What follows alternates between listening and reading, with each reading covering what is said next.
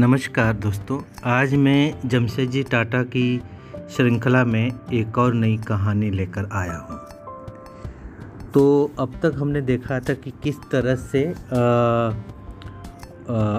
Empress मिल की स्थापना की थी जमशेद जी टाटा ने।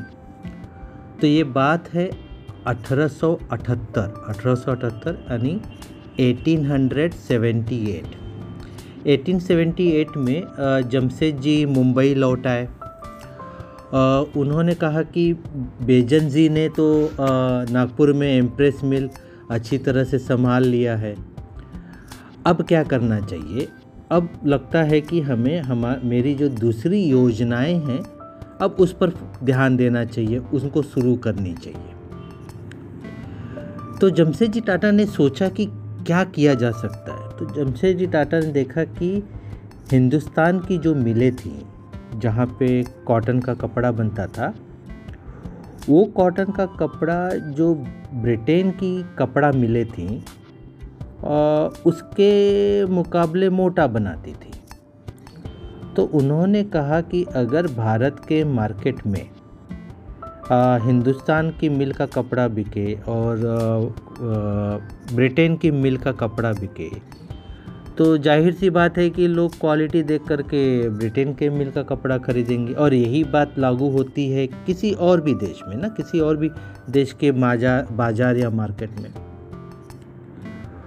ये वो दौर था जब देश में स्वदेशी आंदोलन ज़ोर पकड़ने लगा था।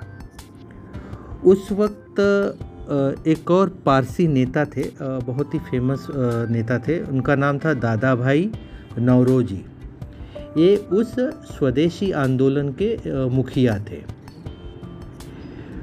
तो दादा भाई नवरोजी और उस वक्त के बहुत सारे पढ़े लिखे व्यक्ति, व्यापारी वर्ग, वकील, इस तरह मिलकर ये देखते थे कि किस तरह से भारत में अपना खुद का राज्य हो, हम भारतीयों का राज्य हो।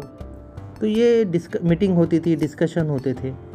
तो दादा भाई नौरोजी ने एक ऐसी मीटिंग में कहा कि मेरे पास जो डेटा है, उस डेटा के आधार पर ऐसा हो रहा है कि हिंदुस्तान में गरीबी जो है वो बढ़ रही है। और जो ब्रिटेन के रूल का जो नियम कानून है, वह हिंदुस्तान के व्यापारी वर्ग के फेवर में नहीं है, उसके अगेंस्ट में है अपोजिट में है। तो इससे हिंदुस्तानी व्यापार के खिलाफ होने की वजह से हिंदुस्तानी व्यापारी ज़्यादा प्रोग्रेस नहीं कर सकता, चीज़ें महँगी हैं। तो जमशेद जी को भी ये विचार अच्छा लगा। उनको भी स्वदेशी का जो विचार था, वो पसंद आया। तो उन्होंने सोचा कि जर्मनी हुआ या जापान हुआ, यहाँ के लोग स्थिर व्यापार और उद्योग के ज़रिए अपने देशों की तरक्की कर रहे हैं। तो अगर भारत में भी यहाँ के लोगों का व्यापार बढ़ेगा तो यहाँ के लोगों को रोज़गार मिलेगा। नए रोज़गार आएँगे तो लोगों को उस तरह से शिक्षा भी चाहिए होगी।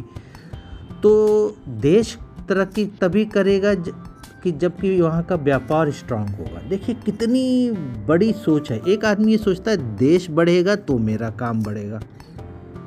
जबकि यहाँ पे सोच उल्टी थी कि मैं अच्छा काम करूँगा, मैं तरक्की करूँगा, तब देश तरक्की करेगा। और ये सोच बहुत ज़रूरी है, चाहे वो उस ज़माने में थी, चाहे आज के ज़माने में। इंग्लिश में कहते हैं कि don't ask what your nation has a country has done for you ask what you have done for your country मतलब आप ये मत पूछो कि मेरा देश ने मेरे लिए क्या किया है, मेरे समाज ने मेरे लिए क्या किया है। आप ये सोचो। आपने अपने देश के लिए क्या किया है? आपने अपने समाज के लिए क्या किया है? छोटा करो, पर करो। तो दादा अरे, जमशेद जी टाटा जी के दिमाग में भी विचार आने लगा कि हमें भी हमारे स्वदेशी उद्योगों पर ध्यान देना चाहिए, उसको बढ़ावा देना चाहिए। और इसी बात को करते हुए उनको लगा कि ठीक है, अब मैं अपनी अगली मील जब भी खोलूँगा उसका नाम स्वदेशी रखूँगा। वो जब अपनी अगली मिल के लिए इसलिए जगह की तलाश में थे तो उस वक्त मुंबई में एक इलाका है, उसका नाम है कुरला। तो मुंबई के इलाके में एक धर्म सी मिल नाम की कंपनी थी। तो वो मिल बिकाऊ थी, बिच रही थी। तो जब बोली लगती है तो उन्होंने कहा ठीक है, इस मिल के ऑक्शन में या बोली लगाने के लिए मैं भी जाऊँगा। तो उनके जो सहकर्मी थे, उन्होंने उन्हें सलाह दिया कि, सर, आप उसे मत खरीदो। ये मिल थोड़ी सी ना मनहूस है, क्योंकि ये मिल कभी भी ठीक से नहीं चली है। मगर, जमशेद जी का इरादा फौलादी था। और वे अंधविश्वास के कारण ऐसा अच्छा सौदा नहीं छोड़ना चाहते थे। उन्होंने कहा, होने दो महसूस। सौदा बढ़िया है। मुझे पचास लाख की मेल साढ़े बारह लाख में मिल जाएगी। तो एक तरह से तो ये फ़ायदे का सौदा हुआ। तो उन्होंने अपने सलाहकारों की बात नहीं मानी और जमशेद जी ने धर्म सिंह मिल खरीद ली। उन्होंने कहा, बस यही मिल होगी मेरी स्वदेशी मिल. धीरे धीरे मिल को कब्जा में लेने के बाद उन्होंने उसका असेसमेंट किया थोड़ा सा बदलाव कराया। लेकिन कुछ समय बाद लगने लगा कि जमशेद जी के जो सलाहकार का जो डाउट थे, आशंकाएँ थी, वो सही निकली। धर्म से मिल ठीक से नहीं चली।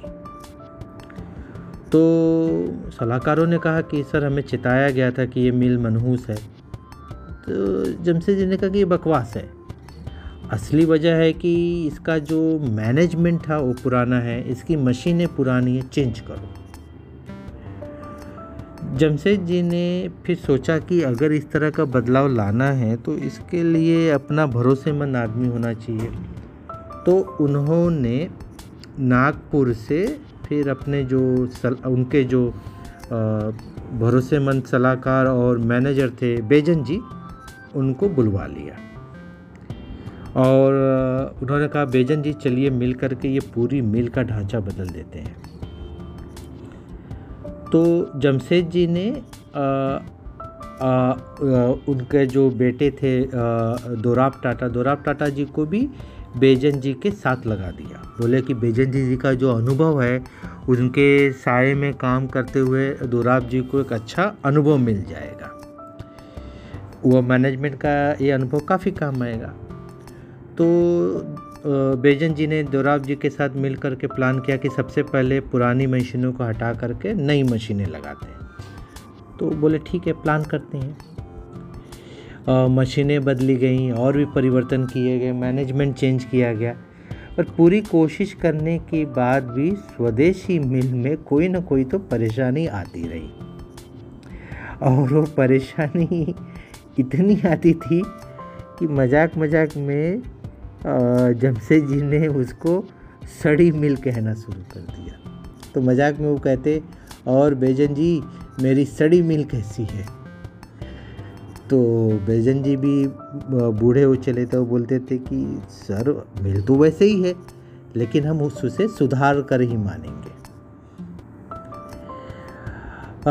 बढ़ती उम्र और ख़राब चलती मिल दोनों ने जमशेद जी की सेहत पर असर डाला।